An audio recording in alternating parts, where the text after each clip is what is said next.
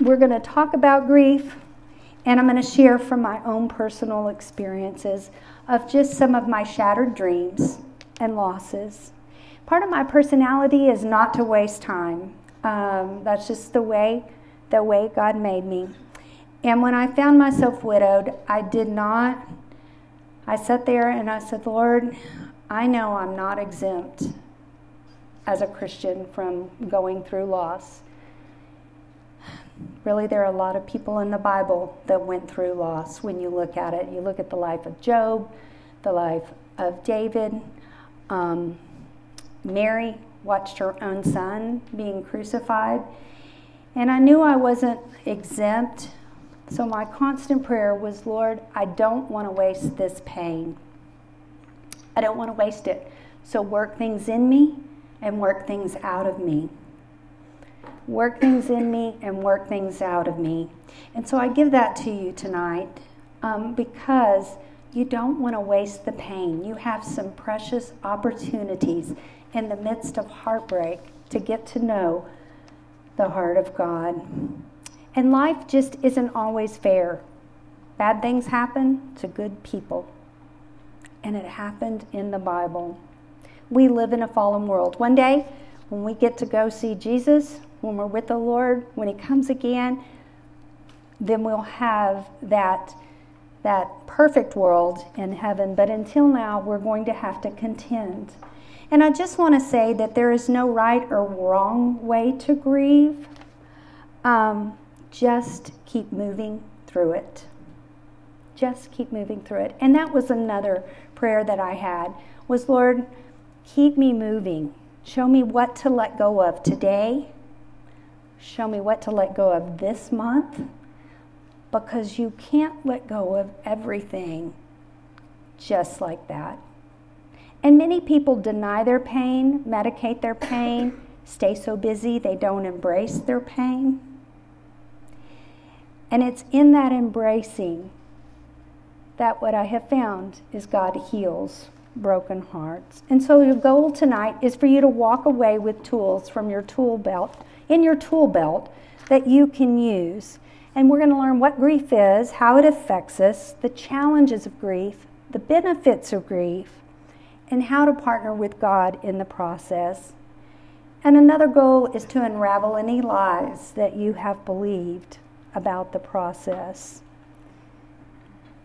and to give you some tools to help you thrive through your own season of grief.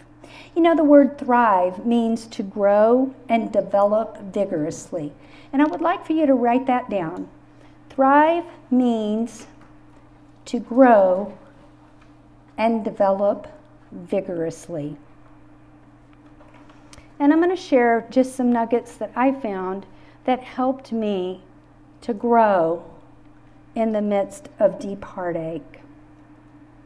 And that's my prayer tonight for each of you is that you will learn how to thrive in your own season of grief. In fact, I'm going to pray for you right now.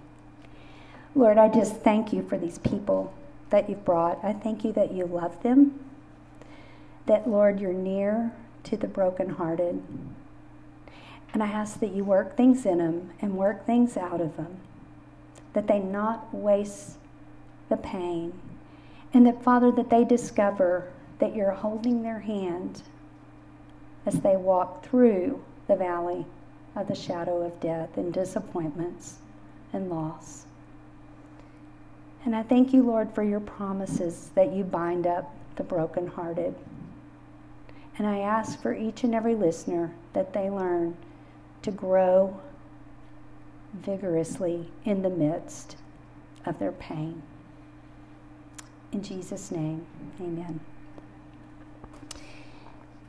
So, I had been married 30 years to um, my high school sweetheart. Joe was in college, and I was in high school when we started dating, and we got married three years later, and life was good and we had three children, very active in our church, and uh, did ministry in a number of ways. And then in 2009, he was diagnosed with a very rare cancer called Merkel cell carcinoma. And um, we quickly found ourselves at MD Anderson, and it's a cancer that two in a million get. So we knew the odds were not good, but we had the Lord, we had each other, we had a lot to fight with. We were young, we felt like, and um, so he's doing a 10 hour tre- chemo treatment. That's what they started him on. And one day, I, I had been there about eight hours with him, and I said, You know, honey, I need to go out and just breathe for a little bit and get some fresh air and get some iced tea. And he said, Take your time, go on, I'm fine. And so I was walking around the block at MD Anderson, and I just was talking to the Lord.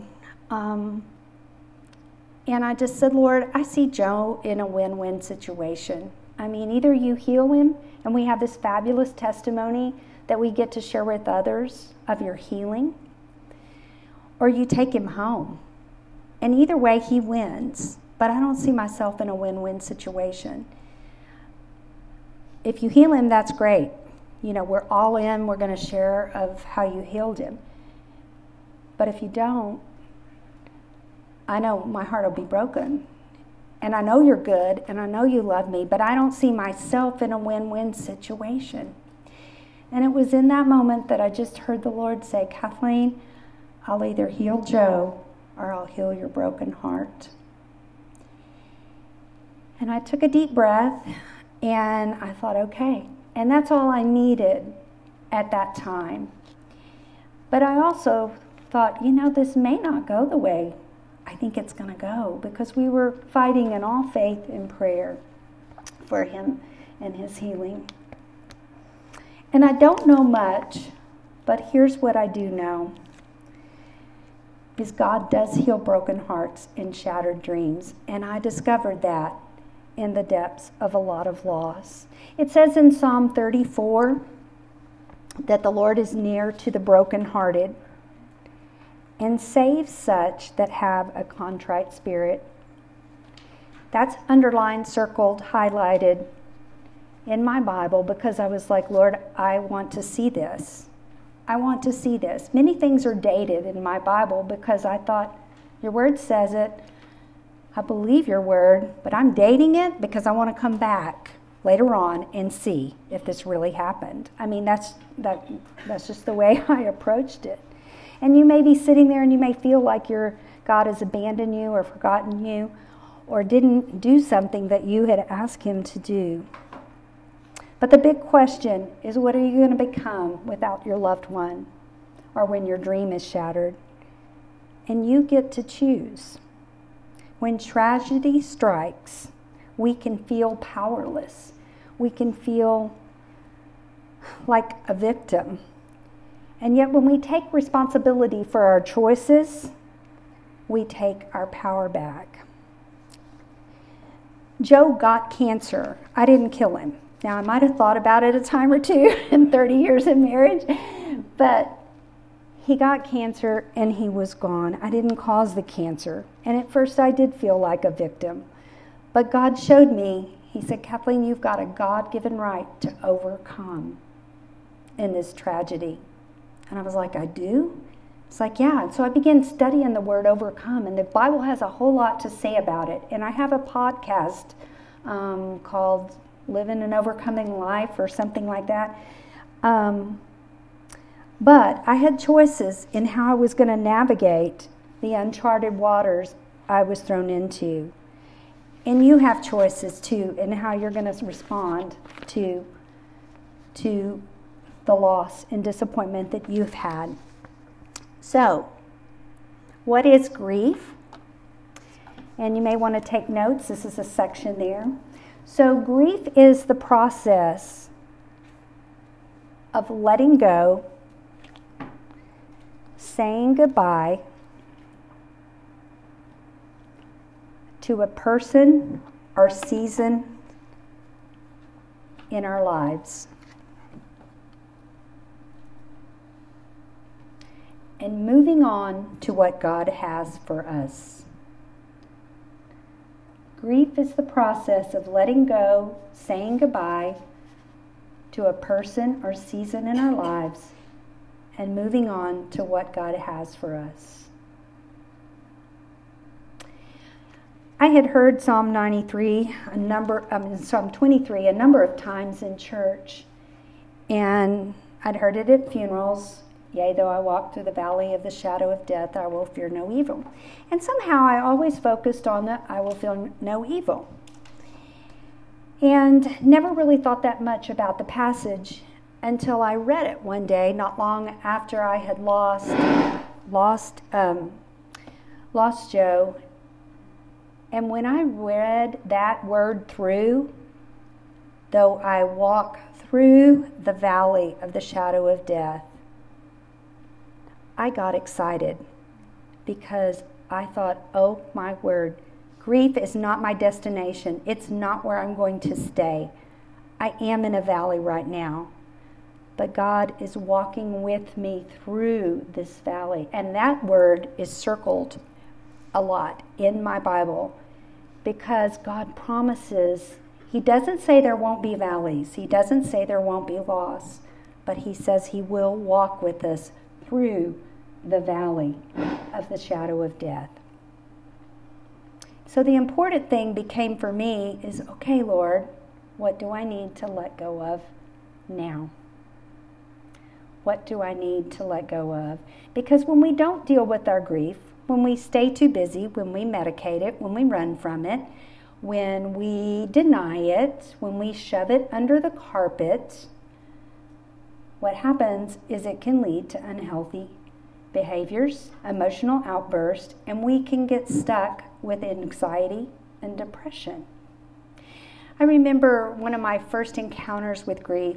I was a young mother, and um, I had taken both of my children, one was in kindergarten and one was um, preschool, and I had dropped them off. And for the first time in a long time, I had a morning all by myself.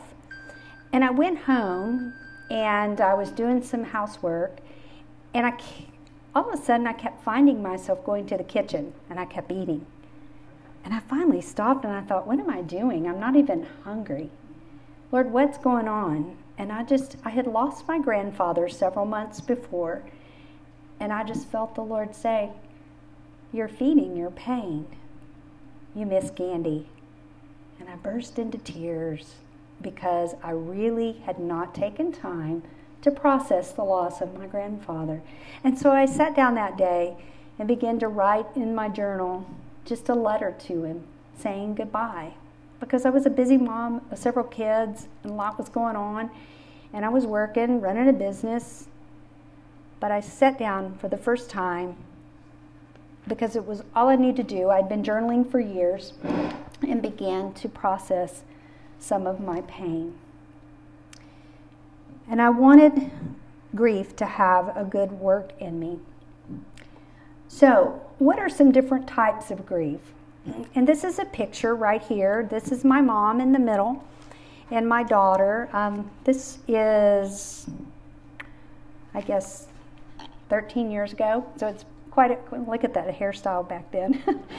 it's quite a bit old, but um, my mom taught me about grief. My mom was a little fireball. She led more kids to Kerr County. She was a youth pastor and children's church pastor and led more kids to the Lord in Kerr County than anybody I know. And when she was 64, she was struck with a rare autoimmune disease. And very quickly, her body changed.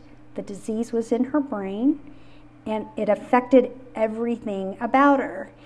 And she began to slowly slip away.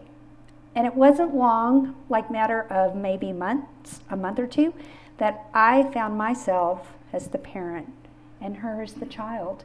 And that was a very hard grief for me. I didn't like that. I wanted my mom to be my mom. I had just stepped in as the director of the Christian Women's Job Corps of Kerr County, and um, I needed my mom to pray for me. I needed her to be a volunteer. I needed her to be her, and she wasn't. And slowly, I watched her slip away. And that's when I began to learn about anticipatory grief.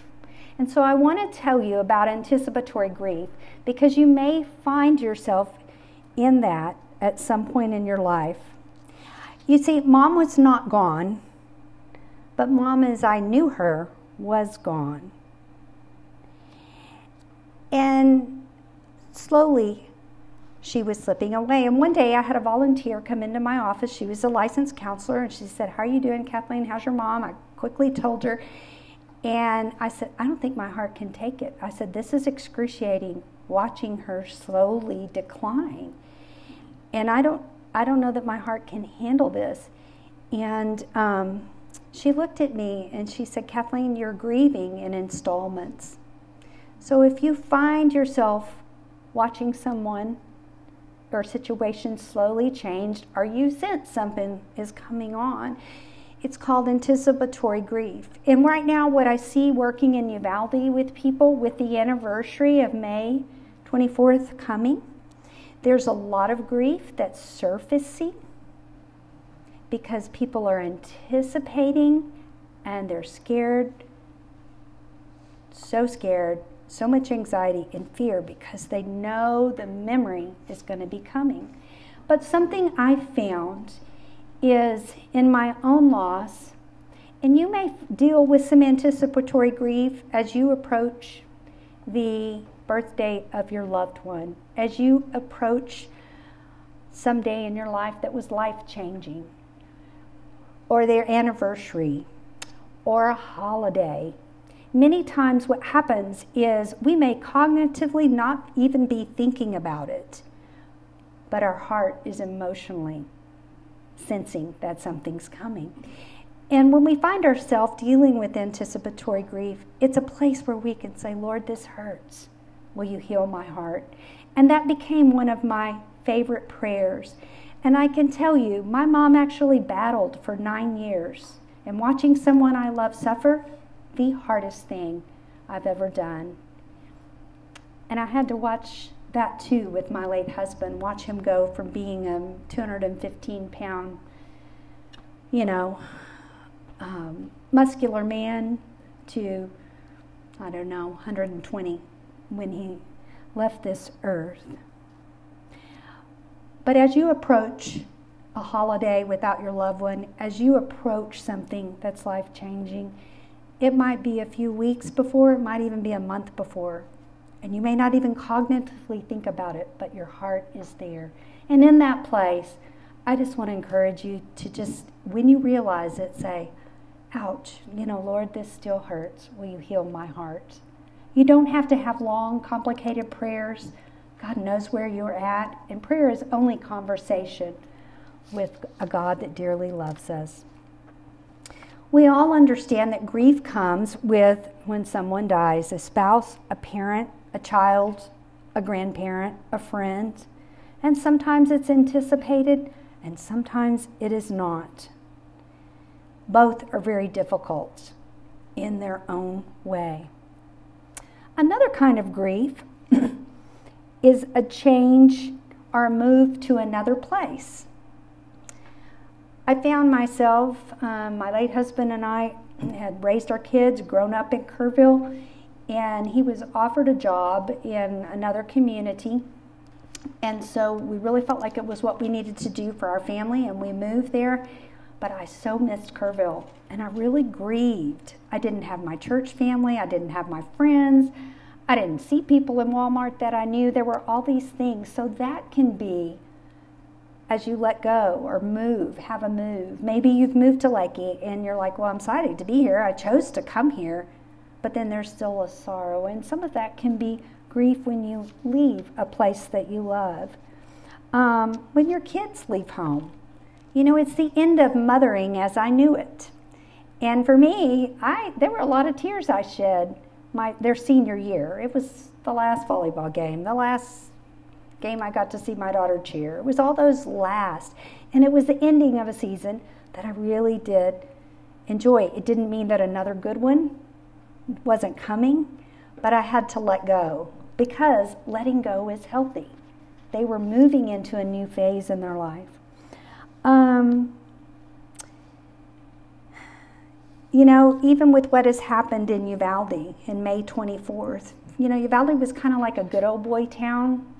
And what my husband tells me is he said, you know, my handshake was as good as my words. And and that was kind of it is a good old boy community. But with what happened on May 24th, it's like there's a tarnish on that good old boy community. And Uvalde, the reality is it will never be the same. But it doesn't mean it can't be better in some fashion. And that is my prayer is that God works some good in the midst of this tragedy and that the people there will embrace the grief and not run from it at all. The death of a dream, that's another kind of grief. Maybe you've dreamed of a season in your life. Maybe you've had a dream that you hang on to. My late husband and I had children young. Um, I think I was 21 when my firstborn was born. And he came and it kind of interrupted our five year plan. Um, but we were excited to have him. And um, we often talked about we're going to be young, we're going to be, we're going to have a little bit more money. These, we're going to travel, we're going to do all of these things. And so when he was diagnosed with cancer, when our youngest went off to college and we just stepped into the empty nest, it was a big death of a dream because we were in a battle for his life. And that was something after he was gone I really had to grieve was I'm really not going to get to do all those things that I had planned to do. But my daughter said something very interesting. She said, Mom, all growing up, she said, I heard you and Dad talk about the death, you know, or the your dreams. And she said, I think it's neat that you're getting to travel and do and and all. She said, You're still getting to do that. Your dream just looks different. And it does. So, you know, I had a friend talk about the death of a dream um, not too long ago. She was talking about she went through infertility, and that's a loss too. That's a death of a dream. She had dreamed of having children all of her life, and that didn't happen. And she said to me, she said, You know, Kathleen, she said, I'm having a little bit of grief now. She said, Because all my friends are posting pictures of their grandkids, and I don't have any. And so that was a death of a dream that she had, and I had never thought about that.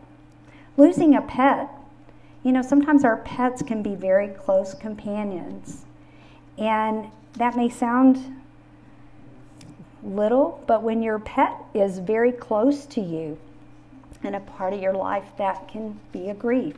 I recently lost my cat, and I had had Charlie for 16 years. My late husband gave him to me, and this last November, um, he got sick real quick and, and was gone. And so, you know, there I had to. This is it was a grief. My heart was sad. I had to really take some time to process that. Divorce can be a death of a dream, and it can be another kind of grief. You got married, you thought this was going to last forever, you gave your heart, your life, a lot, and then it didn't turn out the way you had anticipated. That's another kind of loss. But nevertheless, a grief.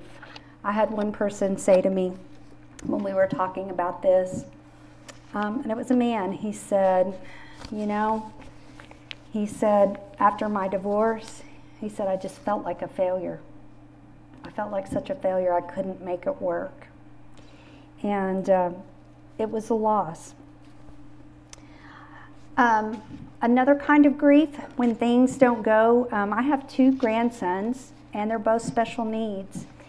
And when uh, my youngest youngest one is our little baby that was our little boy that is now five. And um, I wear my tennis shoes when I keep him because that's the only way I can keep up. But he has Down syndrome. And um, I saw my kids as well as it was, we did not know until after he got here. And for my kids, my son, you know, he had dreamed his son would do the things that he had done and you know, go to the Naval Academy and do this and that. And that's just not going to be Grant's life. Do we? We absolutely adore him. He's a joy of our life. Um, he thinks my husband is either Santa or Jesus. I'm not sure which one, but that's what he thinks he is. Um, so there was that death of a dream. And when you have it, something happened and your life is altered, it can be a grief. I saw my mom grieve just because she couldn't wear the high heels that she wore. She had to wear these different shoes because of her of her disability. And then my other grandson has type 1 diabetes, and he was diagnosed at age two. And I remember being there to help my daughter, and she had a two month old, and all of a sudden life was upside down. She said, Mom, will you go pick up the, his supplies at the pharmacy? I said, Yes. Came home, set him down on the table, and she just sobbed because she said, My life is forever changed. She already had some understanding because she had lost her dad, but it was that real realization of what her life was going to be like in order to keep him alive and to keep him moving. And he's almost 10 now, plays baseball, does all these fun things, but his life looks different than other kids. Um, Something I watched a number of women struggle with when I was uh, director of the Christian Women's Job Corps that was grief related, where many of the women I worked with had been abused. They had been sexually abused, they had been raped, they had had some kind of loss. And you know, when your virginity is taken from you, that's a loss. And many of the women had had to just power through and had never really embraced that pain until years later. And I had woman after woman come in and say, I've never told anybody this, but, and share their story. And what I saw was a parallel of how their heart was broken, just like mine had been broken in losing my husband. A different kind of loss, but nevertheless, it was their loss. So, what are the stages of grief?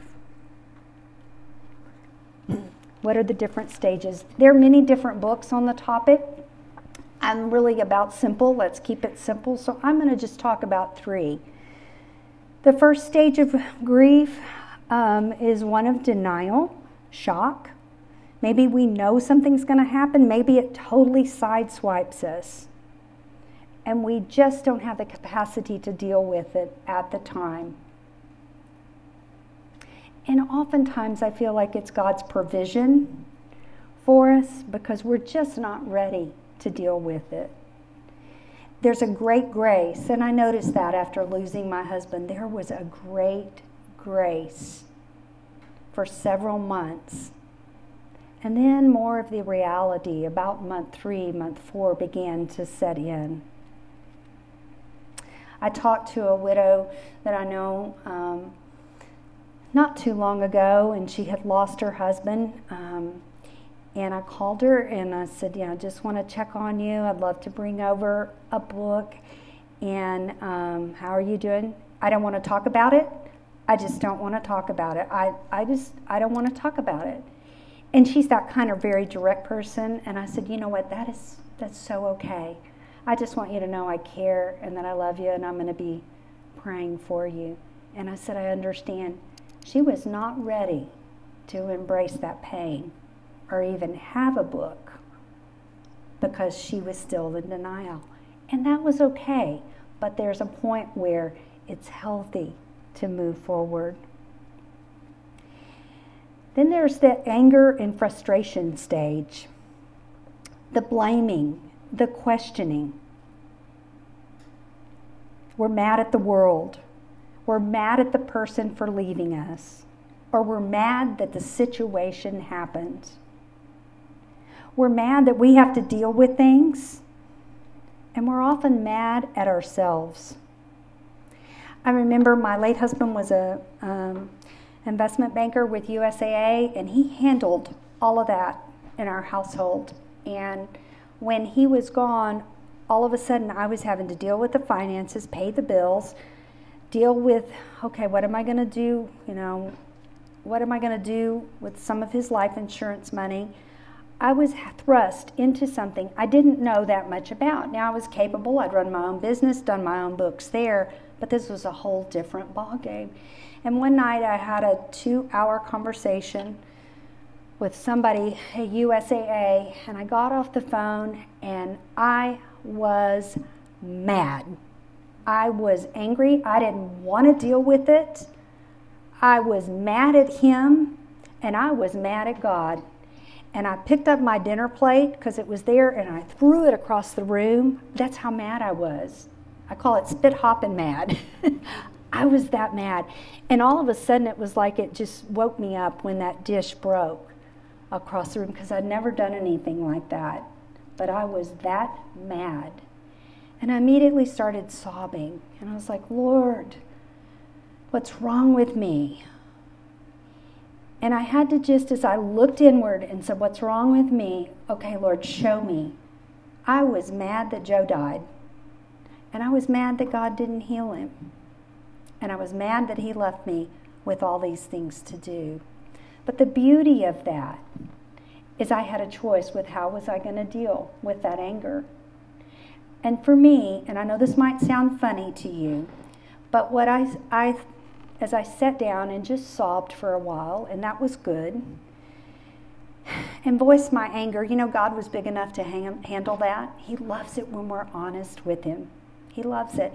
And so when I began to process and say that, for me, I realized I really needed to forgive Joe for dying. And that may sound funny because he was struck with something that made him sick and he was gone. But for me, I knew that was a step I needed to take. And I needed to forgive God. And we all know God is perfect. Um, but for me, I needed to just forgive him because he didn't heal my husband. And I was left to deal with it. But there was something in that honesty and that reality of admitting where my heart was versus running from it or denying it that brought a freedom to me. The anger stage is part of grief. It really is.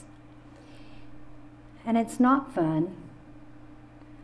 But let me encourage you, if that's where you find yourself, to embrace that and take it to the Lord because you can take it and say, Lord, I am angry, I'm mad. But I want you to reflect on what it is and what it is you're feeling because then we can deal with it. And we're going to talk about how to do that. And then there's the acceptance and moving on. We come to grips with the reality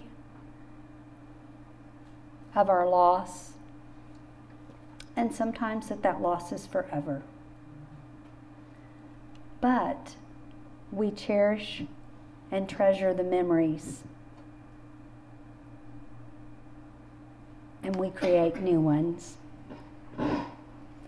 You know, when I started to when I resurfaced and started to date and met my husband now, one of the things my daughter said is she said, Mom, he's not anything like dad. And I looked at her and I said, Your dad is gone. I would drive myself crazy trying to find him again. Different's not wrong, it's just different. And I can tell you now, having been married 10 years, I've enjoyed the differentness in my life. I do things that I my late husband took our boys hunting and fishing and did all that. And my husband now, those are passions of his, and I've learned to catch a big fish, and there have been a few times I've caught a bigger one than he has.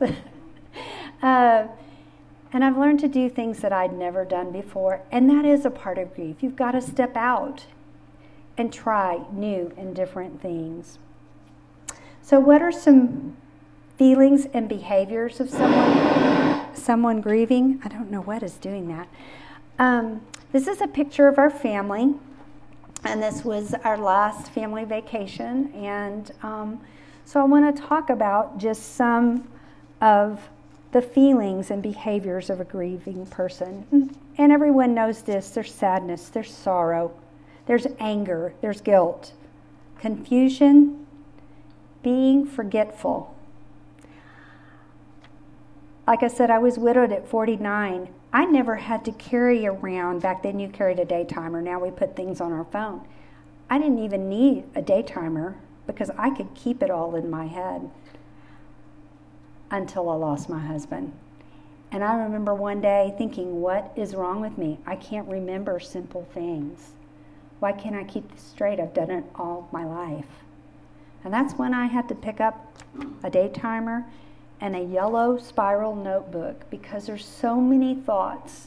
And many times we can be going through the motions. I can be talking to Betty Joe right here and going through the motions, but my heart and mind are totally somewhere else.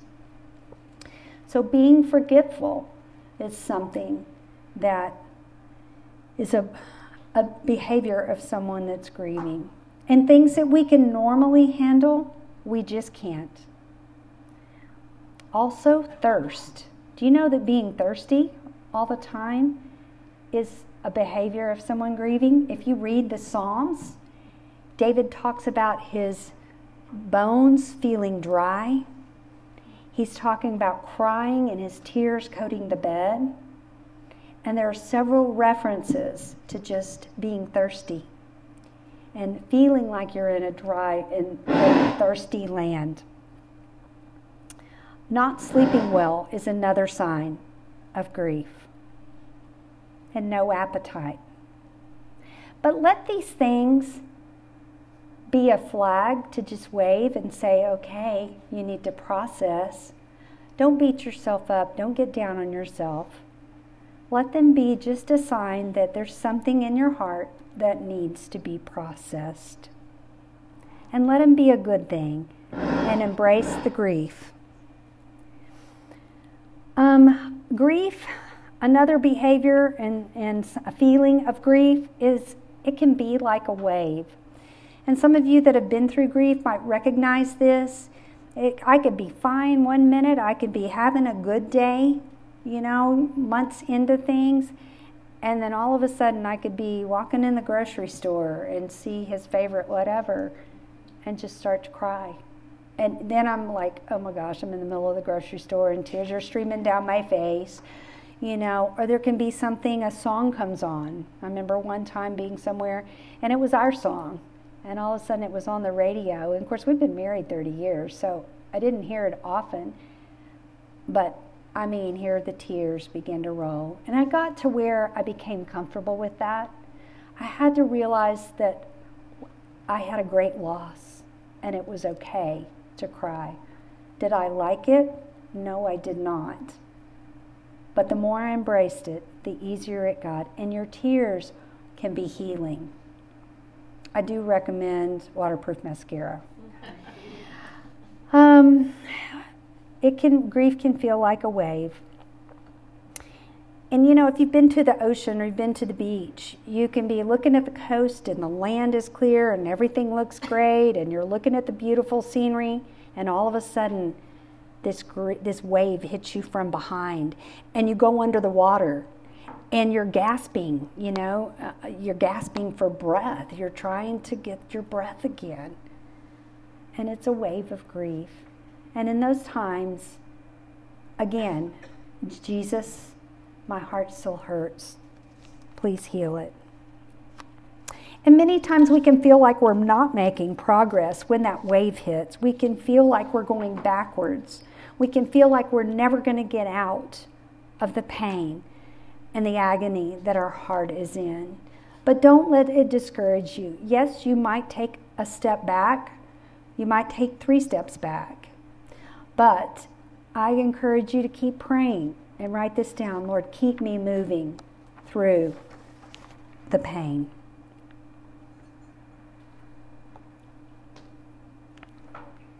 So, what are the challenges of grief? I'm going to tell you just some of the challenges that I wrote down, and maybe this will encourage you. But what are the challenging challenges that we may inf- experience? Well, number one, is it's exhausting. Grief is exhausting. It wears you out. To cry, it wears me out. It just wears me out. And I don't like being worn out. I'm, you know, like I said, I like to get things done. I know what I can accomplish.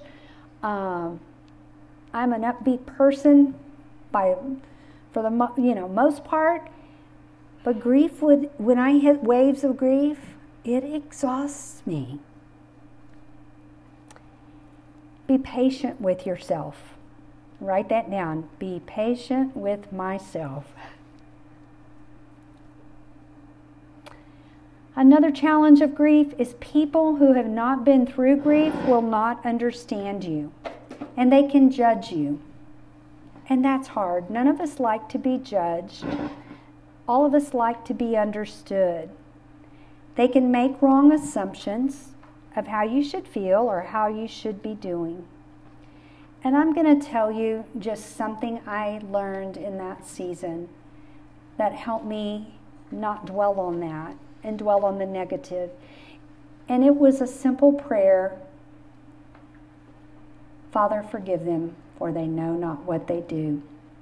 Because I could get mad, I could get my feelings hurt, I could get depressed and down. But when I said, Lord, I just choose to forgive him, I would have, I remember somebody coming up to me and saying, Well, Kathleen, you're young. You, you know, you, you, you can find another husband. You'll find another husband. And I was like, I didn't want another one. I wanted the one I lost.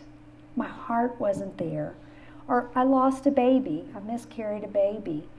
And people would say, Well, you can have another child. I wanted the one I lost. My heart had already knit with that baby. I was already planning ahead. And so sometimes people, because they don't know what to say, they may not even know they're saying, they're usually not saying, trying to say anything hurtful, but it can sting. You're going to be, you can be judged and misunderstood. But just like Jesus did, Father, forgive them, for they know not what they do. Because many times people just don't know what to say. And so it's our opportunity to extend grace to them. Extend grace to them and forgive. You know, grief is another challenge of grief is its emotional pain. And just like physical pain or physical things, I know I've had several surgeries in my life, and that surgery might only take a couple of hours. But the healing and the rehab after can take six weeks, six months. I had finger surgery not too long ago and they thought it was going to be just a minor thing and they got in there and my tendon was frayed and I was about to lose, you know, be able to bend my finger. And I had to wear a cast on my finger for four months.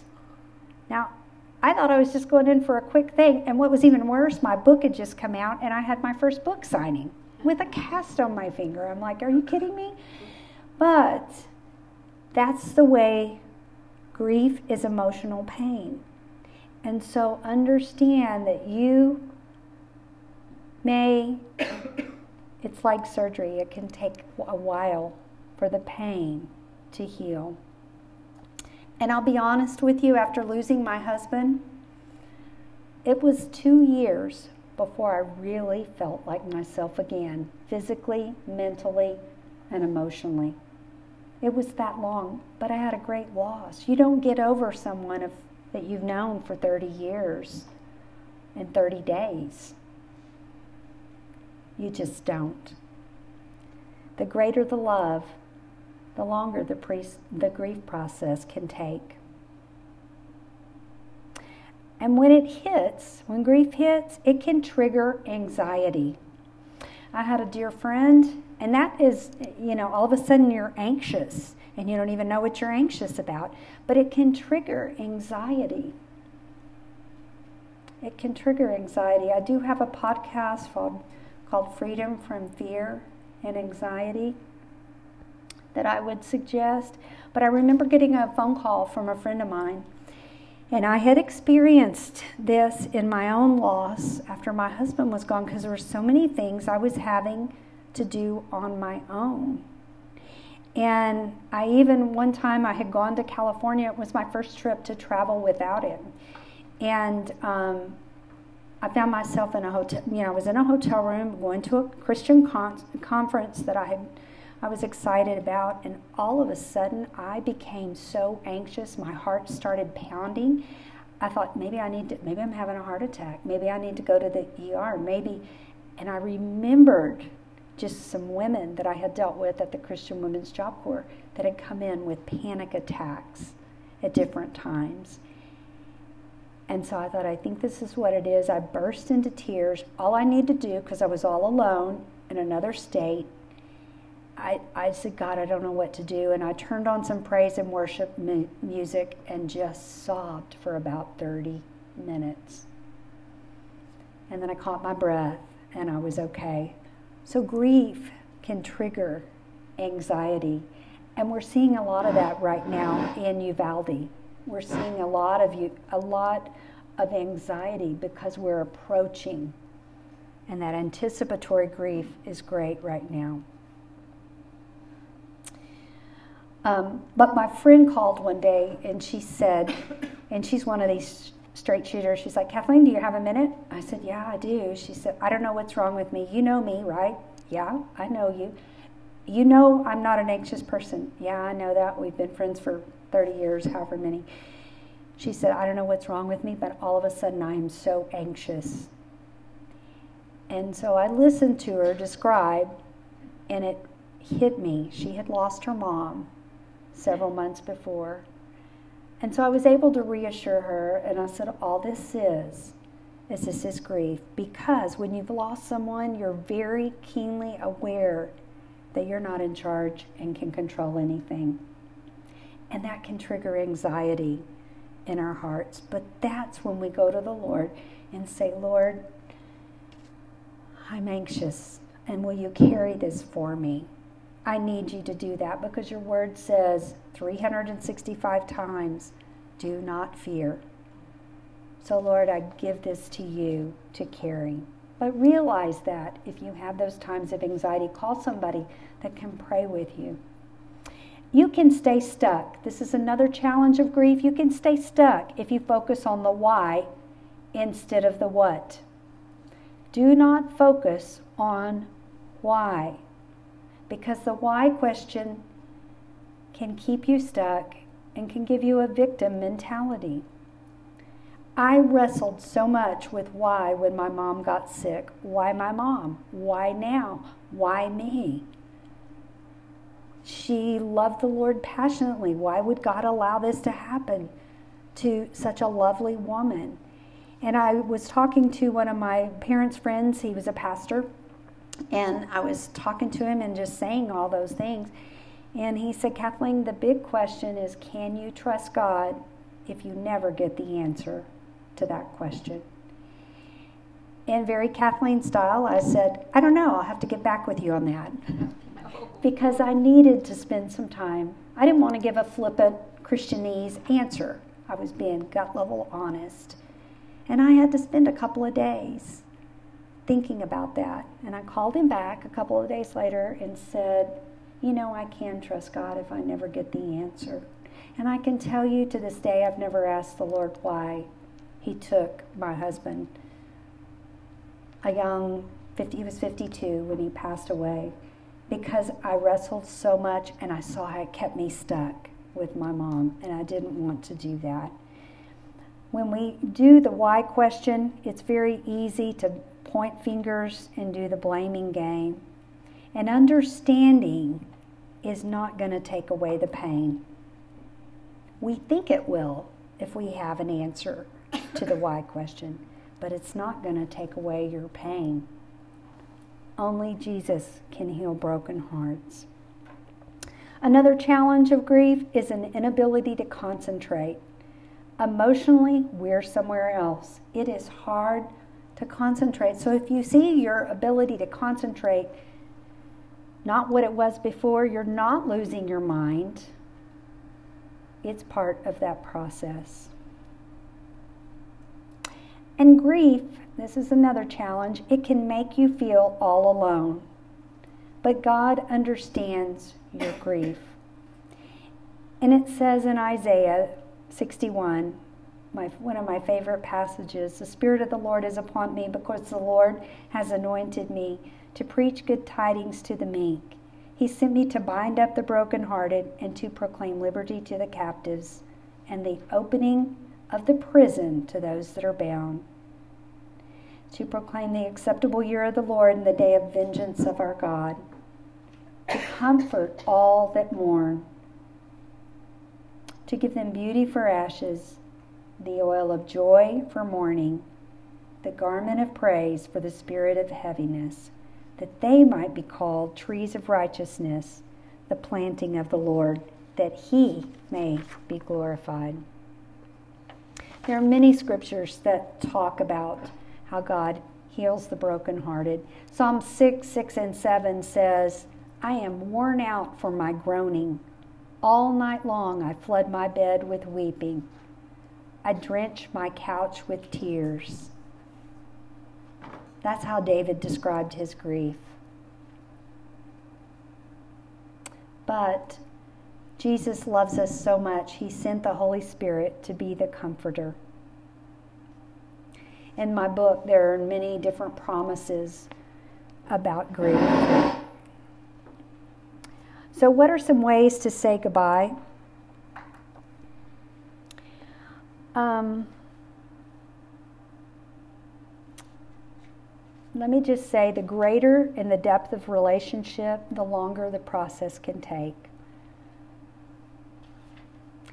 Like I said, you don't get over a 30 year relationship overnight. And when the love is deep, the goodbyes are multiple. They're multiple and take time to heal. But as we say goodbye, we bring peace to our hearts, and that's the goal as we begin to process and heal. But we must say goodbye to the person or season in order to move on. Again, it doesn't mean we say goodbye to the memories, and that can look different ways. There was a season when I grieved the death of the dreams.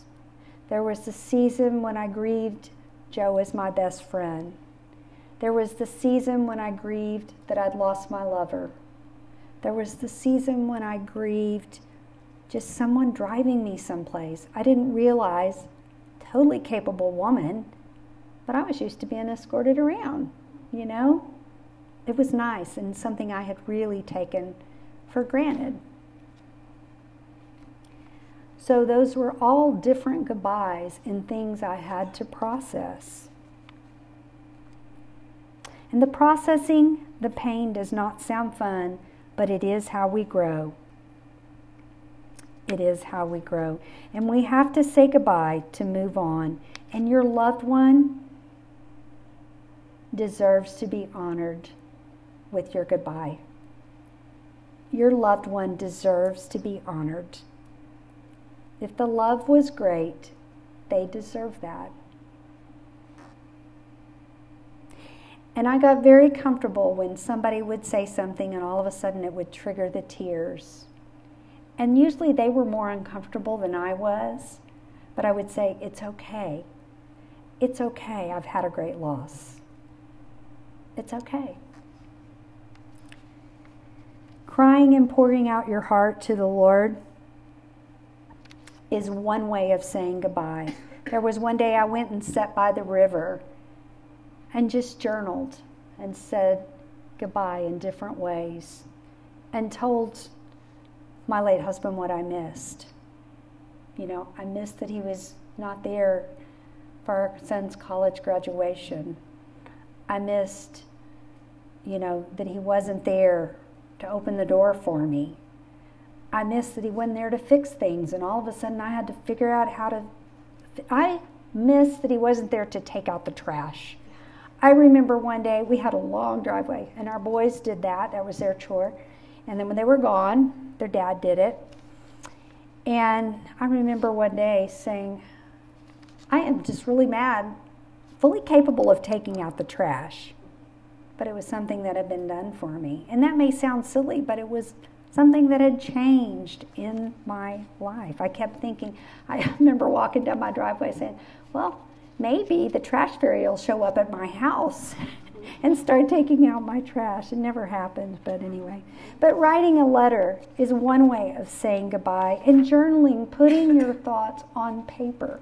They're not for anybody to read, But there's something about when you begin to write, there's something about that that can be healing. It's like you're having a conversation with someone on paper. But there were many things I had to let go of. I remember driving to my son's college graduation and just tears streaming down my face because it was a moment we my goodness took a lot of energy to raise that child and this was a big celebration he was getting off of our bank account you know but his dad wasn't there for this special moment in his life and his dad wasn't there for his wedding. And my husband wasn't there. That was another thing I grieved. He wasn't there to walk our daughter down the aisle. So, do you see how it can be multiple things? It's not just, okay, I'm going to write a letter one day at the river and it's all going to be over. They're different things to process. But there is something about, and I want you to write this down. There was something about when we verbally say, I choose to let go. So, God, give me your dreams. When we admit our emotions and make that choice. And that was the day, you know, when I was driving to Price's college graduation, I just had to say those words out loud God, I choose as an act of my will to let go of the dream I had of us sitting and chatting about this childish race. He's on his own. He got his degree. He's my petroleum engineer. But it was, it was, do you see how I had to let go? And there's something about using those words, I choose to let go, because your will can act in spite of your emotions. God gave us our will, and it can be a strong thing that can help us when we choose to forgive, when we choose to let go and say, God, change my heart and heal it. And that's what I did. I chose to let go that day and said, Lord, heal my heart. Heal my heart. I had some tears that day, but it's part of the process. Forgiveness. Forgiveness helps us let go and is something you do for yourself. Forgiveness helps us let go and is something you do for yourself.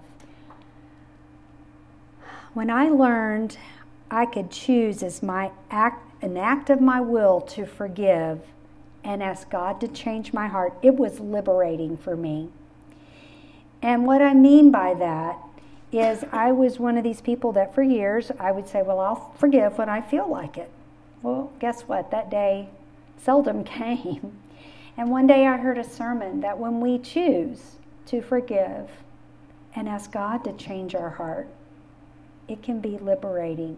Or ask God to heal our heart, it can be liberating. And forgiveness is something you do for yourself. And Jesus said we forgive because we want forgiveness of our sins. And that's not in any way to pressure anybody into, you might file that back but no, it is a part of the process. Maybe you need to forgive your spouse for leaving the marriage or abusing you. Forgiveness keeps our heart soft.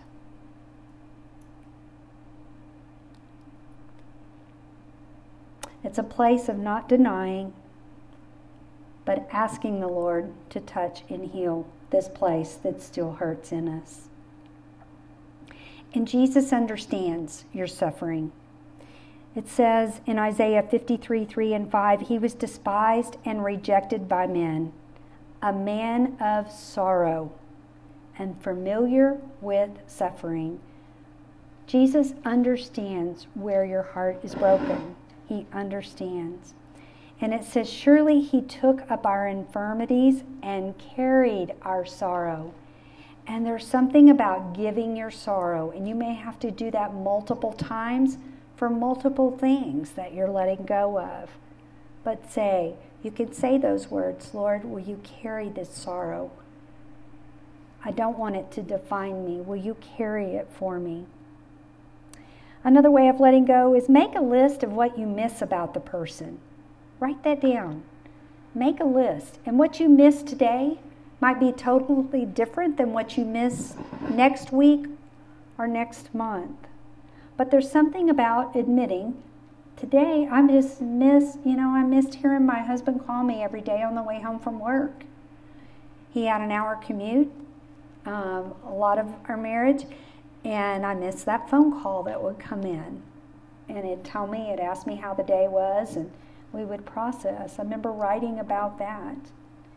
Um, admit how you feel. Tell God how you feel and what you miss, and ask Him to carry that sorrow and give it to Him. And tell God your shattered dream and ask Him to give you new dreams. Ask Him to give you new dreams. I'm going to talk about some important things to know about grief, but I'm going to give you a minute to maybe get a refreshment. And I'm going to give you five minutes because I've still got a lot to share, but I do want to give you a chance to stretch so you don't fall asleep because I might cry. So, what are some important things to know about grief? It's a process and cannot be rushed. It's a process and not be rushed. When you have surgery, you can have the best surgeon around, but still, that healing process can't be rushed. There's just that time that it takes for our bodies to heal, but also our emotions and our heart to heal. The next important thing to know about grief is to honor the pain, but don't live in it. And what I mean by that is, I think a lot of people idolize the grave. They idolize the grave. And I have seen people, and I've actually, some people don't want to let go and get over their grief. Their grief has become their friend. And yet, Jesus came, it tells us in John 10 10, he came to give us life and life abundantly. And it's in the heart of God for you to live life and live life abundantly. So don't idolize the grave. Again, and I've said this before, the greater the love or the relationship or the investment in your life, the longer that process can take. My late husband and I had very integrated lives. We did a lot of things together. Uh, my parents lived around the block from me. We had very integrated lives. We had Sunday lunch together.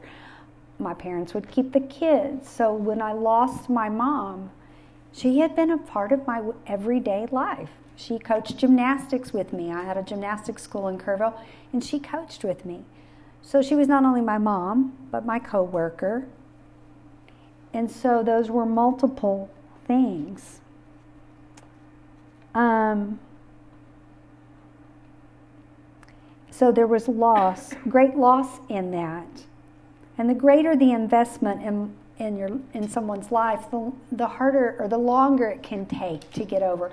I have another dear friend, but her parents lived out of state. She saw them once or twice a year.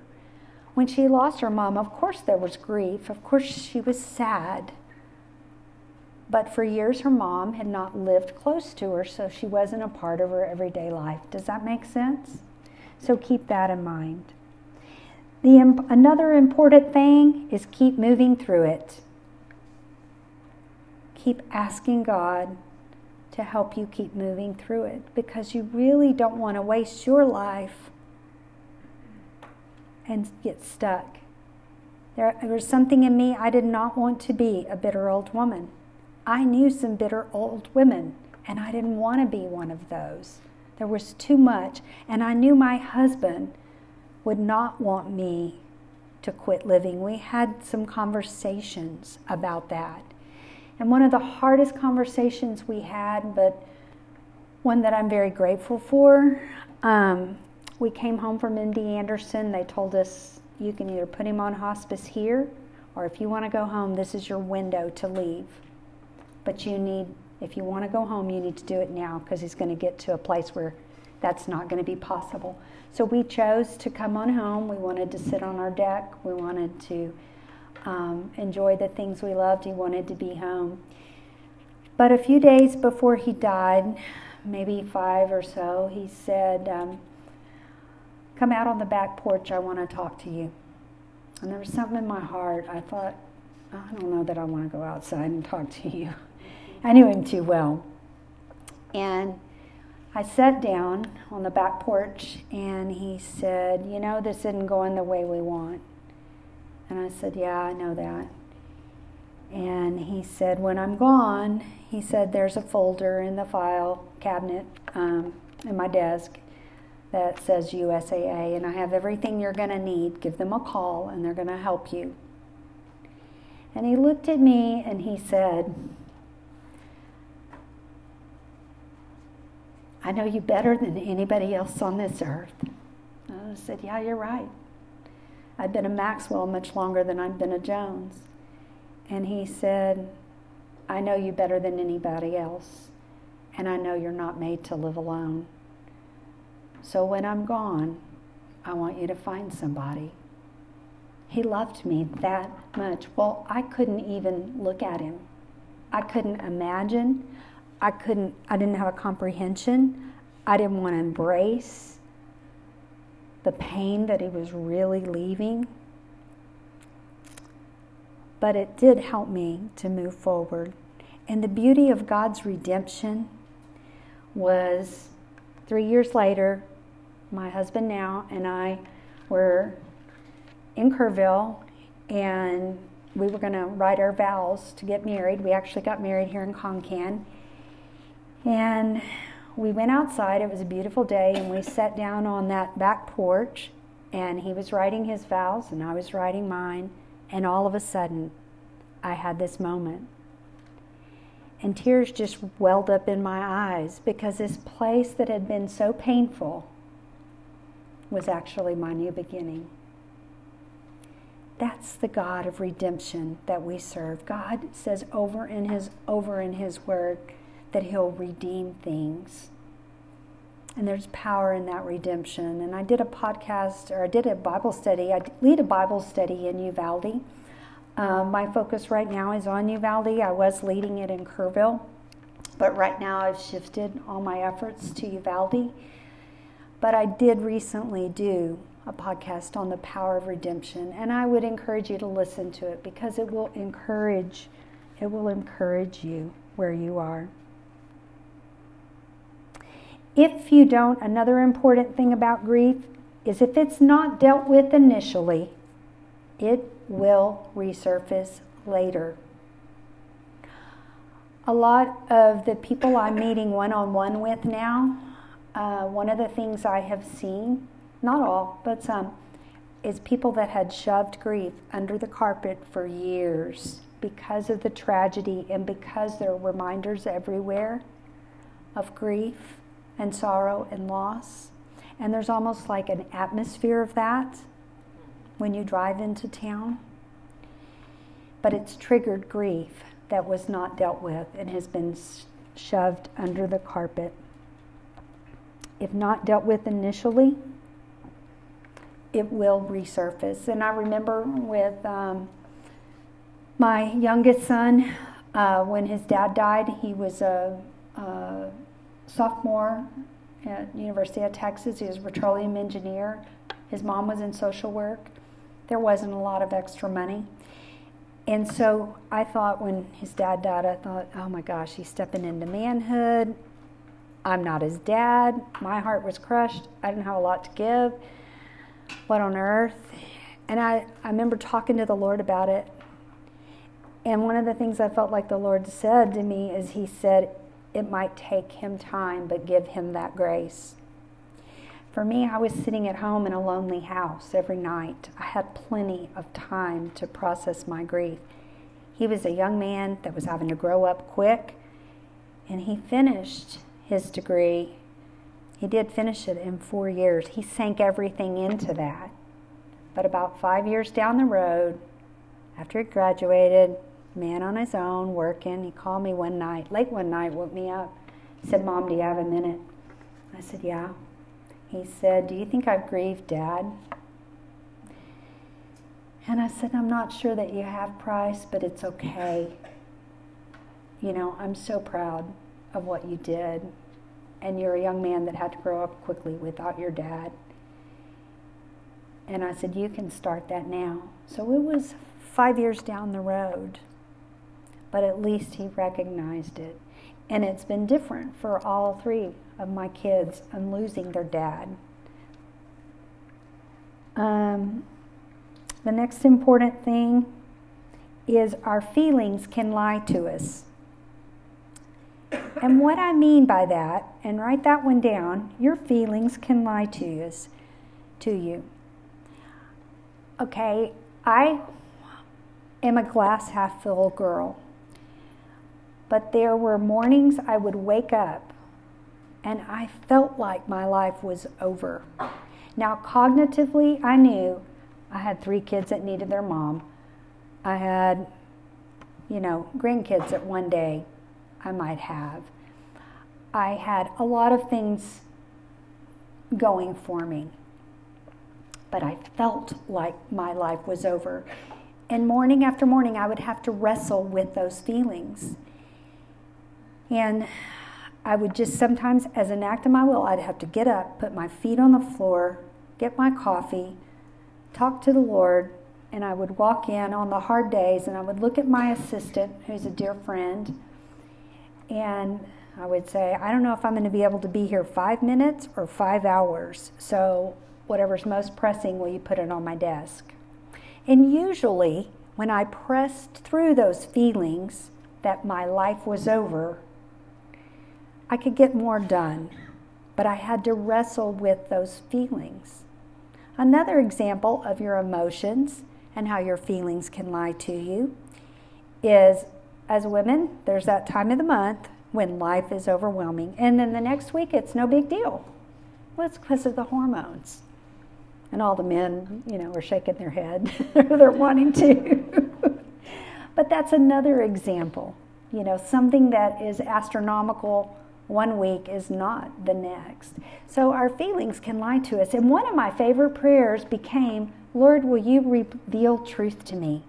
It's still one of my favorite prayers. God, reveal truth to me. Anywhere I've believed a lie, reveal truth to me. The next thing, the beauty of grief, is that it can work things in us and out of us. And that was my prayer. God, work things in me that I need. And I developed a greater compassion for people in pain than I had ever had before. God wanted to get rid of some of the things that were in my life, too. So ask the Lord to work things in you and out of you. And don't be disillusioned when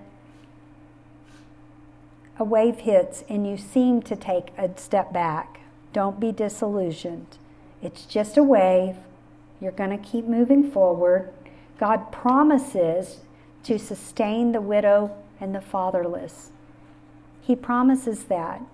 And He pr- promises to sustain us in our pain and suffering. And that word sustain means to buoy up, to keep you afloat. And that's what He promises when we turn our hearts to Him. Another important thing to know about grief is it's a time of transition in life. It's a time of big transition. And anybody that's been through childbirth knows that transition is hard. It's just hard. It will not be like this forever, but it is a season. And no experience is exactly alike. This is a big one. You might write this in bold print or explanation point it. You, not others, are responsible for your healing journey. You, not others. You can't look to other people to heal your heart. And they can't, they may be a part of the process, but you can't look to other people to heal your broken heart. I could not look to my new husband to heal and take away my pain. That wasn't the answer. I needed to go through my own journey. I needed, for me, it took me three years, but I needed to go through my own journey and let my heart heal. I've seen many widows look to their children to heal their pain and get real upset. You, not somebody else, are responsible for your healing journey. Another important thing anniversaries can trigger grief, grief, either consciously or subconsciously. As an anniversary approaches, as a birthday approaches, as a holiday approaches, you may not sleep well. You may be more emotional. Oftentimes, it's the anticipatory grief and is actually harder than the actual day itself. I found for me, anticipating the anniversary of my late husband's death, for several weeks, my heart was maybe even a month. I'd have to go back and look at my journal. My heart was just kind of, what on earth is that day going to be like? Am I going to fall apart? Am I going to lose my mind? Am I going to all the all those things? And actually, did I cry that day? Yes, but it really wasn't as hard as I had anticipated. So understand that that anticipatory grief, when you partner with God in the process, it can be healing and can be helpful. And the day itself may not be as traumatic as you think. Put off another important thing I would encourage you in put off making major decisions when you're in a state of grief. Put those things off. Don't make a hasty decision. And another thing, I had so many people ask me, well, what are you going to do about this? What are you going to do about that? Are you going to sell your house? Are you going to stay in Kerrville? Are you going to move with your kids? And it bothered me to say, I don't know, I don't know, I don't know. That even kind of ramped up my, you know, the anxiousness I was feeling. But when I said, I don't know yet, when I put that little three letter word on the end of my sentence, number one, it made me feel better and to let other people know that I'm aware of this, I just don't know yet. But put off making major decisions. You may feel like your life is over and you have nothing to live for, and this is normal, but your sense of purpose will return. Your sense of purpose will return. And it's important to take another important thing is to take your pain to Jesus. Tell him what you miss and ask him to carry your grief and to help you process it well. So, navigating through grief during the holidays. This is our last uh, Christmas picture um, right before my husband was diagnosed grief in the holidays. It can be difficult. The holidays can be difficult because so many memories are tied to them. So many memories. That's why it makes you have birthday memories. You have memories of maybe the day that they died and what that day is like. For some people, you may not be able to remember anything, and then all of a sudden, about four, five, six, seven months later, all of a sudden all those memories start flooding in. Um, but so many memories are tied to the holidays. And you don't feel like celebrating. Many times our hearts just don't feel like celebrating. Another challenge during the holidays, and when I say holiday, I'm not just talking about Christmas, Easter, um, for the July. Different people have different holidays that have special memories. The birthday, the anniversary, whatever it is. Realize that a holiday can be different because you're exhausted. you know, and the thought of how am I going to get all this stuff done, you're going to have to give yourself grace and just not do quite as much. But because we've already talked about grief being exhausting, and that's okay. Different's not wrong, it's just different. I remember, um, you know, it just being so difficult that first Christmas season. I love Christmas, my birthday's around Christmas. We had all these traditions that we did, and my first Christmas alone, or my first Christmas just leading up to it, I was with my kids during Christmas, but that first one, um, it seemed like everybody was rejoicing but me. I wanted to. I love Christmas. I love Jesus. But I just didn't quite feel like it. It felt like everybody was rejoicing in a way but me. And we can feel so vulnerable. That's another challenge during those holidays. We don't know when the wave will hit. We don't know if we'll start crying. We don't want to ruin somebody else's holiday. But let me just encourage you if that happens at Christmas, at Easter, at whatever is coming up that's an important holiday, it's okay to just walk outside and have a moment to just cry yourself. And I would encourage you on that holiday, whatever it is, to give some time, give yourself some time by yourself with the Lord that morning. To just let Him heal your heart, to let Him comfort you, and to let Him help you. You know, my husband died in October, and um, we, Christmas was a big holiday. We had all these traditions, and one of the things my kids said is, "Mom, we don't want to come home for Christmas." And I was like, "What?" You know, as a mom, I created my home. It was our nest. It was our place of celebration. And they just said, "We can't. We don't want to do it." So I was quickly faced with, "What on earth are we going to do?" And how are we going to do it? And so for that year, we made a new transition and we went to Cabo and we just spent that holiday in a different way, in a totally different setting.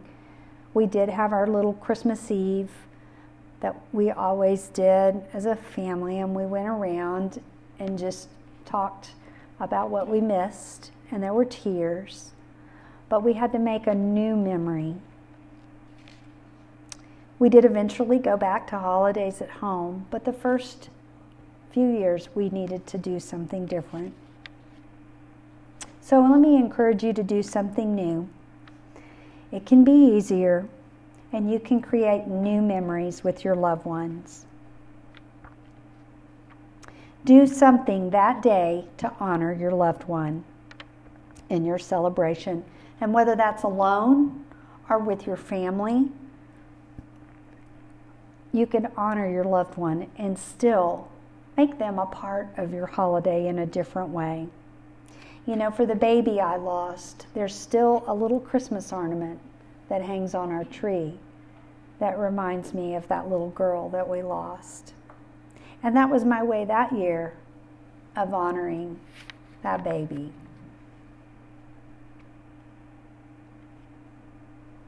You may want to just have your family go around and tell a funny memory. You know, let's talk about the fun we had.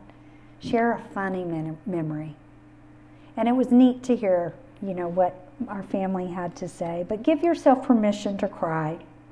You may need to excuse yourself, go outside, go to the bathroom, um, and let others comfort you. So much of the time we try to be big, we try to be strong, we try to pretend it doesn't hurt, but let others comfort you. And you can use your words. Let me encourage you to use your words and say, I'm okay. I just need a minute to cry. It's okay to do that. I need a minute to grieve. I'm okay. People don't, people many times feel like they need to fix it. They need to fix something. And when we can diffuse that, then we can kind of take the bull by the horns, so to speak, in our life.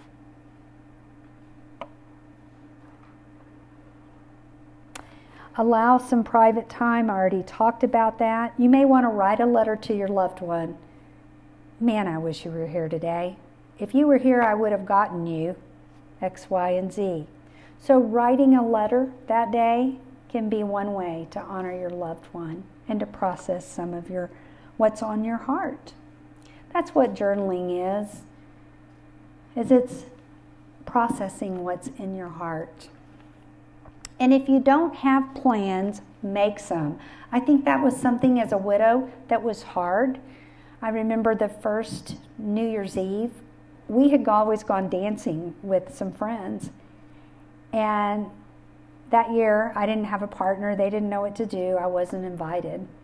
And that was hard. And I remember thinking, well, that's a holiday. What am I going to do New Year's Eve? You know, I mean, it's bad enough that I don't have somebody to kiss, but what am I going to do? But I had to make a new plan. So I called a friend that was single and I said, hey, how about what, let's do something. So you may have to step out of your comfort zone, but make a plan. Make a plan. Because you'll feel more secure just knowing that you've got a, a plan. and be grateful. That's an, another thing on that holiday. You can be grateful and remember we've always got something to be thankful for. We always do. And giving thanks and being thankful for what we do have, that can keep our heart in the right place. I remember just trudging through grief, and um, I started, in fact, it's still in my bathroom in Kerrville, a little notebook and I just started a simple little gratitude journal. I thought every day I'm going to try to write down just one thing I'm grateful for. And I remember one day it was a tough day, and I came home and I was tired, I was exhausted. You know, I hadn't slept well the night before. The list went on. I was lonely. And all I could write in that journal was, Today I'm grateful I have running water. it's funny now, but that literally was all I could be grateful for you know, and there wasn't a water shortage. But that's, you know, I'm just being honest about where my heart was. But you can always find something, and Thanksgiving can be helpful in putting our heart and our mind in the right place. So, what are some of the keys to thriving through seasons of grief?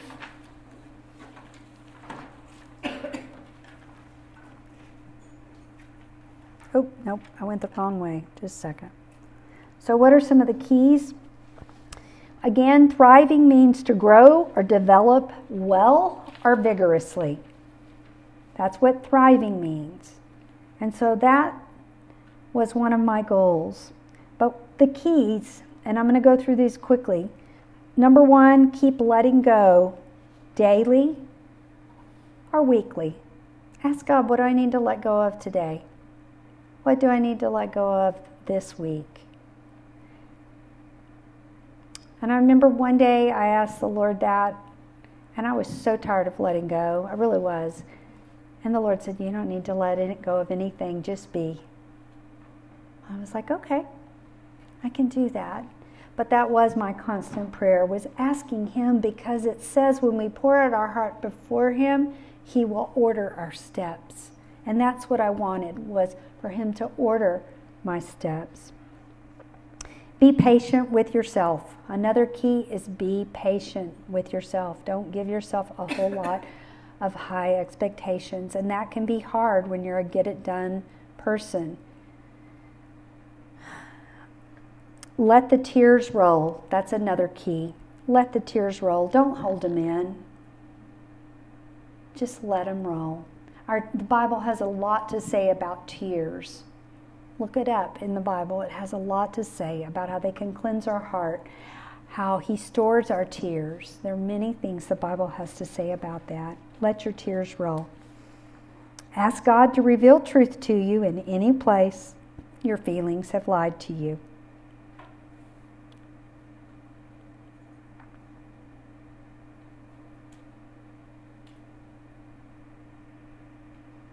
Keep a notebook the next thing, keep a notebook of key information. I kept a phone log. I kept I, my little yellow binder is still in my is a yellow spiral notebook, the best 50 cents I ever spent because you're so forgetful during grief. And I needed to write down so many things that I needed to remember. I need to call this person about this. I need to This is who called me about this because two weeks later I might think, now what did that man call about and what was I supposed to do? And where was I supposed to take another death certificate? I needed to write things down. And so keep a notebook of key information. It too, it helped me. Even I would even put sticky notes in it because sometimes I'd have to write some on a sticky note, but then I'd put it in that one place, and it helped me navigate. The next thing is understand that other people will move on in life, but your heart can still be hurting. As a widow, that second year, but I think this is true of other grief situations, that second year was harder in some ways because other people move on. They forget that your heart is hurting. It's not in the forefront of their mind like it is the first few days, weeks, months. And I remember a widow coming into my office and she she had been widowed before and she said, Kathleen, how are you doing? And I said, I'm doing fine. I said, I'm almost got it, made it through the first year. And she said, That's good, but I'm going to tell you that second year can be harder. And I looked at her and I wanted to say, Well, I rebuke that in the name of Jesus, you know. That was my thought. And she said, It can be harder because other people move on. And I was so grateful, even though I didn't want to hear that. But I was grateful she told me that because it was helpful in that second year after the loss because I was still working through a lot. The next thing that's important to thriving is balance is a big key. Balance in life. You know, I had to balance my life. I felt like I was walking a tightrope because I needed time to let go and process my grief. I had to work. I had no choice. I needed to deal with just what I call life work. I had to take death certificates this place. I had to get his name off of this. I had to deal with just stuff, investments and bills and cleaning the house and going through the closet. There's just a lot of stuff. Um, I needed to also have fun again. So walking that tightrope of not doing any of those things too much was very important. Another key to thriving is a balanced diet, exercise, and rest. Rest is a weapon. Write that down. Your rest is a weapon. Guard your rest. There were times I would have to ground Kathleen and say, No, you don't need to go out tonight. I know you want to go have dinner with friends, but you need to rest because grief is exhausting. Keep that balance. Eat well because it's going to help you. The next thing that's important to thriving is take one day at a time. Sometimes looking back at all we've lost is too much. And to look at the rest of our life without our loved one is too much. But and it's too overwhelming. But when we look at one day at a time, we can get through one day at a time. So don't try to look too far down the road. Don't dwell on all of the what ifs, what should have, what could have, what what, you know, there's that fine balance of processing, but just look at one day at a time. I could handle one day at a time, but that was about all I could handle at that time. Another big key for me in processing grief was asking God to give me his perspective of my life. Ask God for his perspective of your life. And I remember one day asking the Lord, I said, Lord, show me your perspective of my life because it just doesn't look very pretty right now to me. And the Lord said, I have a lot of adventure ahead for you, Kathleen. I was like, Really? Okay, and I'll tell you, I have had a lot of adventure. And I hung on to that. But I had to be willing to open up to new things and learning new things and stepping out of my comfort zone. But there has been a lot of adventure and a lot of fun. And I've learned to do a lot of different things that I hadn't done before. And I've loved the different the differentness in that. Another key is hang on to hope in the dark days. The Bible tells us hope is an anchor to our souls. And there were days I'd say, Lord, I need your hope to anchor me because I feel hopeless.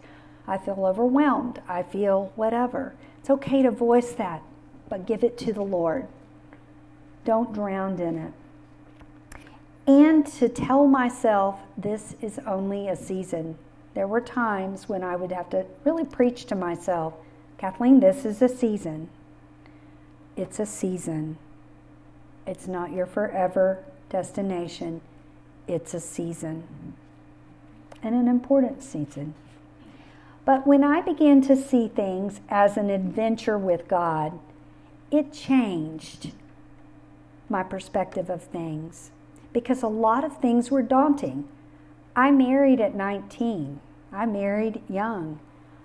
Dating in my 50s looked very different than it did 33 years ago. And so I remember getting ready to go out on my first date. All of a sudden, my heart began to pound. I was like, oh my gosh, what am I doing? What on earth am I doing? And I, I began to get anxious because I thought, oh my word, what are the rules? I don't know how to do this. What if this guy isn't nice? What if he takes advantage of me? What, you know, all those what if things. And when I just stepped back into the Spirit of God in me and said, Lord, I'm asking you to go with me. I'm asking you to guard my heart. I'm asking you to guard my body. I'm asking you to protect me. And I'm going to look at this as an adventure with you.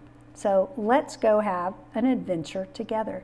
And it kind of calmed my heart down. But I had to kind of preach to myself.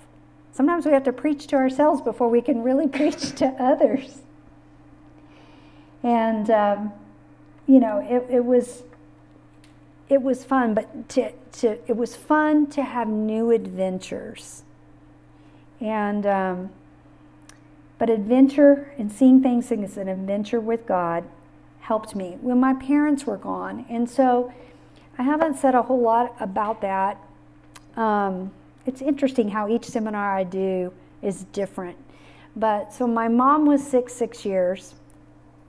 My husband got sick sick, we battled nine months. I had this time when there were just things, you know, but my dad was ill, my mother was ill, my mother was an invalid. I was having to oversee. It was like 10 straight years of just pain and anguish. And then my mom died, and then my dad was gone in less than two months. So, the three most important people, when I talk about grief, I'm talking about it because I lived it for a while and having to process many different things on many different layers. But with my parents gone and not living in Kerrville around the corner, I had to make new memories. Things were different when they were gone. But see the newness as an adventure with God and ask Him what He wants you to do during the new time and new season you find yourself in. And another key to thriving through grief is step out and make plans and initiate new connections. One of the things I did, I worked uh, for an agency, and there were just some, there was a, a man and his wife, and they were a lot younger than me, maybe 15 years younger. And one day we finished work, and he's like, What are you doing? I said, Oh, I'm just going home. He said, Well, Trish and I are going to go, you know, go to Grape Juice. You want to come hang out with us? We're going to meet some friends there. And I thought for a minute, and I thought, it's the first time in my life I haven't had to order my life around my children and my husband. I was like, I think I want to do that, you know? And so I'm so grateful for that time in that season. And those friends were just very good friends. And it was out of my norm. They weren't my church friends. They weren't my, it was just a whole different group, but there was something fun and adventure in that. So, what are some of the benefits of grief? This is my husband. This is Stephen, and we got married um, 10 years ago. What are some of the benefits? He's one of the benefits, but it was birthed from a lot of pain and a lot of letting go. But grief can teach us a lot about ourselves. I've said, and I say it in my book, grief has been one of my best teachers. And I go into a lot more detail in the book. I learned a lot about myself in that season. And I learned who I was as a woman standing on my own two feet. And I learned to laugh at myself you know, sometimes I would do some of the craziest things, and I learned to just laugh at myself. It was like I entertained myself at times. And not, I didn't take life so seriously. There are things now that I look at that might be a problem or an issue or something that bother me. And uh, uh, one of the things, and I, I said this to, to Martha today, we were talking about something, I was like, yeah, in light of eternity, what does this matter? You know, and it just brings things into perspective. And um, I needed to just not take life so seriously. Another benefit of grief is that it developed a compassion in my heart. It softened me. About two years after Joe was gone, I ran into a woman, and she said, um, We talked for about 15 minutes, and she looked at me and she said, You're different. I said, I am. She said, Yeah, you're softer. And it was a real compliment because she said, I just see a greater compassion in you. And so it warmed my heart. Um, it's a time of new beginning. Grief can be a time of new beginning and a new life. One of the things I did in my in my single life, I had some dear friends that went to church with me and they love to swing dance. And they said, Kathleen, come with us. Let's go to San Antonio. We go every Monday night. We take swing dance lessons. I was like, oh my gosh, I danced with the same man since high school. I, I don't know what I would do. They're like, we're there. You know, we're going to come on, go with us. It's one of those where you don't have to have a partner. You move around the circle and everything. I very quickly realized because I began to dance, you know, after I took some lessons with different people. But it was a real learning experience. I was like, nope, don't want a man like that. Oh, that might be something I'd consider. Oh, no, Mm-mm. we're not going there. Nope, I'm sorry, I don't feel like dancing now. You know, and so I learned who I was standing on my own two feet without my husband. But I had to step out and do some different things. And it was real funny when Stephen and I started dating. He called one day and I said, What are you doing? I said, Well, I'm going to swing dance class in San Antonio. He said, Well, who are you going with? And I said, Well, with, you know, my friends, Kent and Marilyn. He said, Well, can I meet you there? I was like, Sure. Well, he got there and didn't know how to swing dance. He knew how to country western dance. But when these different men came up and started asking me to dance, he quickly learned to swing dance. and we have a great time dancing. So you can learn new things. You can teach old dogs new tricks. Um, another benefit of grief is it helps us to get to know God better and partner with Him. You have an opportunity to know the heart of God and what He has for you in this season. Another benefit is to grow in confidence. Get rid of the fear as you move through the process. It's not in the heart of God for you to be anxious and fearful all the time. And part, a big part of my testimony is how God set me free of a lot of different fears. I wish I had time to go into it, but for time's sake, I don't, but you can catch it on the podcast. Um, we can get rid of fear. And, you know, as time went on, and I'm going to be a little graphic in this, but Joe had a a tumor that was on his back. And I know that sometimes when things were daunting as I was in my new life without him, I remember fear came upon, me, you know, one time I was like, oh my gosh, how am I going to handle this? What am I going to do? And I took a step back and I said, Kathleen, is this as bad as watching tumors grow on someone you love? No, it's not. I can do this. I can do that. And that might sound brash, but I'm just telling you, whatever has seemed daunting when I look back on the faithfulness of God to bring me through some of the hardest things I've ever walked through, it makes the rest easier. So let that be put in its place. Another benefit of grief is that it's a new time, learn new things, and it's a time of self discovery.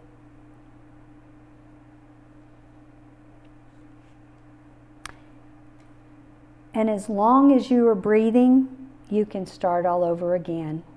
Life is going to look different without your loved one, no doubt. It's going to look different. But as long as you're breathing, you can start over again and ask God to give you new new dreams for your life. One of the other benefits I discovered is I was stronger than I ever thought I was because Jesus says we have a God given right to overcome any situation that we face. So you're stronger than you think you are. You may feel weak, you may feel vulnerable, you may be in tears. But when you hold his hand and you walk with him, you'll come through. So, real quickly, what helps and what does not. So, these are great friends, and these were people that were great friends of my late husband and mine, and are now good friends of Stephen and mine. And I made him go out with them before I would go out with them on a date by myself. I did, and he did it. It was really funny. Um, but I was so guarded, and I didn't want to be hurt. And so when he said, "Well, can I? Can we go out some evening?" I'd met him for lunch. I'd met him, but I had not let him pick me up or anything. I said, "Yeah, we can, but you have to go out with my friends." He said, "Okay, I'd love to meet your friends." Okay. So these are our dear friends. So what helps in, in grief and what does not? Maybe you're sitting here and you're like, I'm here to, gra- to get information for, you know, to help somebody that I know that's grieving. Real quickly, people want to talk about what they've lost, so be a good listener. People want to talk about what they've lost, so be a good listener. Sit eye to eye with them and sit with them in their pain. You don't have to have answers. But the gift that people gave me of just sitting and listening was sometimes the greatest gift that they could give. And I was very fortunate to have these friends say, We've never experienced what you're, you're going through right now. We don't know how to do it. We're not widows. We don't have a grid. So, will you teach us? Tell us what you want. Tell us what you need. And I'm very grateful. And sometimes I needed to just cry and I needed to just voice the pain in my heart. And they were close enough and kind enough and loved the Lord enough that they could pray with me and listen. Sometimes I'd say, I just need to have fun. I have been dealing with a whole lot of stuff. I want to have fun again like we used to. And we wouldn't talk about it and we'd have fun. So sometimes we have to voice those things to people that are close to us and say, This is what I really need right now. Because people genuinely do want to help. Um, but that's very helpful. So look people in the eyes, be willing to sit with them in their pain. Another thing that helps is do not say, I know exactly how you feel, because you don't. You don't. I remember an 80 year old widow, and here I was 49, came into my office. Honey, I know exactly how you feel. I remember, no, you don't. You have some understanding, but you don't know. And so be careful not to ever say that. I'm careful to say I have some understanding because I don't know everything and I don't know everyone's circumstances. Somebody that lost their husband suddenly is different than what I went through. I have some understanding of the journey of widow, being a widow, but it's some understanding. And don't say things like, you'll find another husband, you'll have another baby. Um, they miss what they had. Another um, thing that is helpful is offer specific things to help. One of the greatest gifts that people gave me were offering specific things. I remember a friend of my husband's from high school called me and said, Hey, I'm chopping wood. Can I bring over wood and stack it on your front porch and stack your wood pile? You would have thought they gave me a thousand dollars or ten thousand dollars. That was the greatest gift. It was something I didn't have to worry about, something my husband normally took care of, and it was such a blessing. I had someone say, Kathleen, I am, do you have a yard man? We know Joe always did the yard, that was his happy place. I said, No, well, I'm sending over my yard man the next three months. It's our gift to you. That was so helpful. And I got to where I would make a list of things I needed because people say, Tell me what you need. And so then I had my little list and I wouldn't have to think wouldn't having to think off the cuff of that. So those things are very helpful.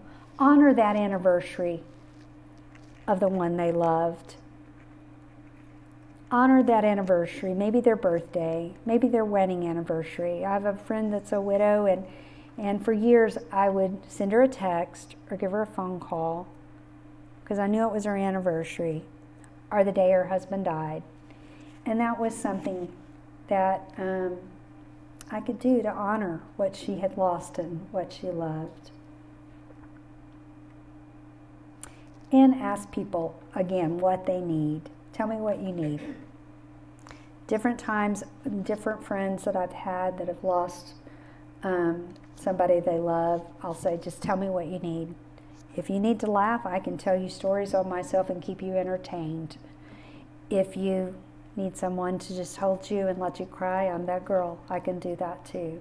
But I need you to tell me. So, giving widows, giving people that have lost children, giving people that have gone through a trauma that permission is huge. Okay, so um, there are lots of, of promises for us in our grief, and I'm going to just give you a couple, but these are all of these are in my book.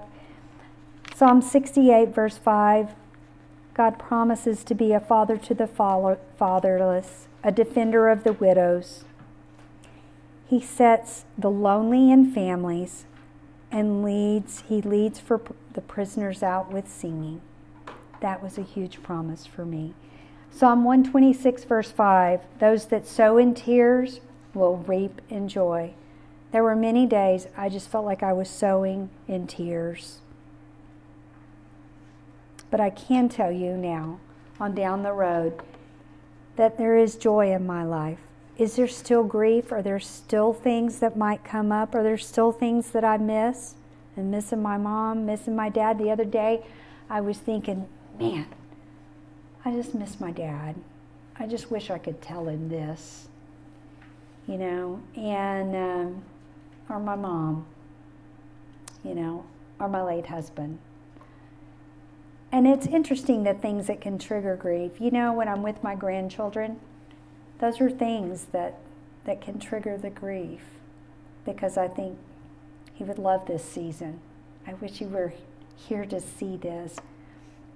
So there are many promises, though, for, for when we have to sow in our tears. I've already gone over Psalm 61, verses 1 through 3. I love 2 Corinthians 1 4. Praise be to God and the Father of our Lord Jesus Christ, the Father of compassion and the God of all comfort, who comforts us in all our trouble, so that we can comfort those in trouble with the comfort we have received ourselves. You know, now, as hard as it is some days, one of the joys is I can sit in front of people that have been through devastating things and heartbreak and shattered dreams and listen and give them hope because it's something I've lived. I didn't go, I'm not a licensed counselor. I didn't go and learn all these things from a textbook, but I've lived them and I know the faithfulness of God.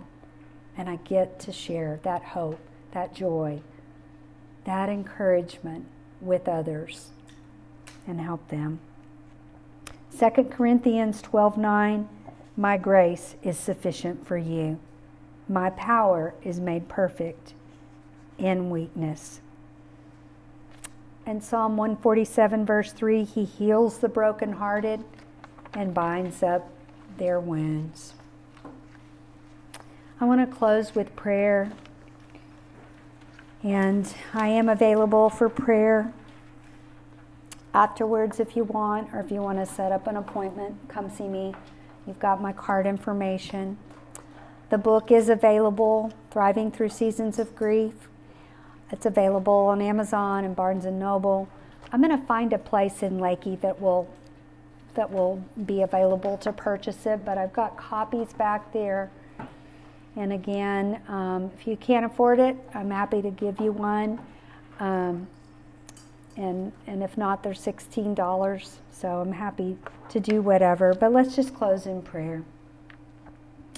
Father, thank you for each one listening. Thank you for your promise to bind up the brokenhearted. Lord, to give us beauty for ashes, the oil of joy for mourning. Thank you for your promises. Thank you that you're our defender, you're our healer. That you promise in your word that you will heal our broken hearts. So we come bringing our shattered dreams, our disappointments to you because you're a God that wants your kids to overcome. And overcome is get the better of a situation. And so, in the ashes and the pain and the turmoil, Lord, we bring that to you. And we ask you to bring your healing, your comfort, your strength, your direction. And I pray for each one, Lord, most of all, that they get to know you in a deeper way because you've loved them so, so much. So I speak he, peace and I speak healing. That your healing and the great comforter would come and just wrap his arms around each person. And I ask this in Jesus' name. Amen.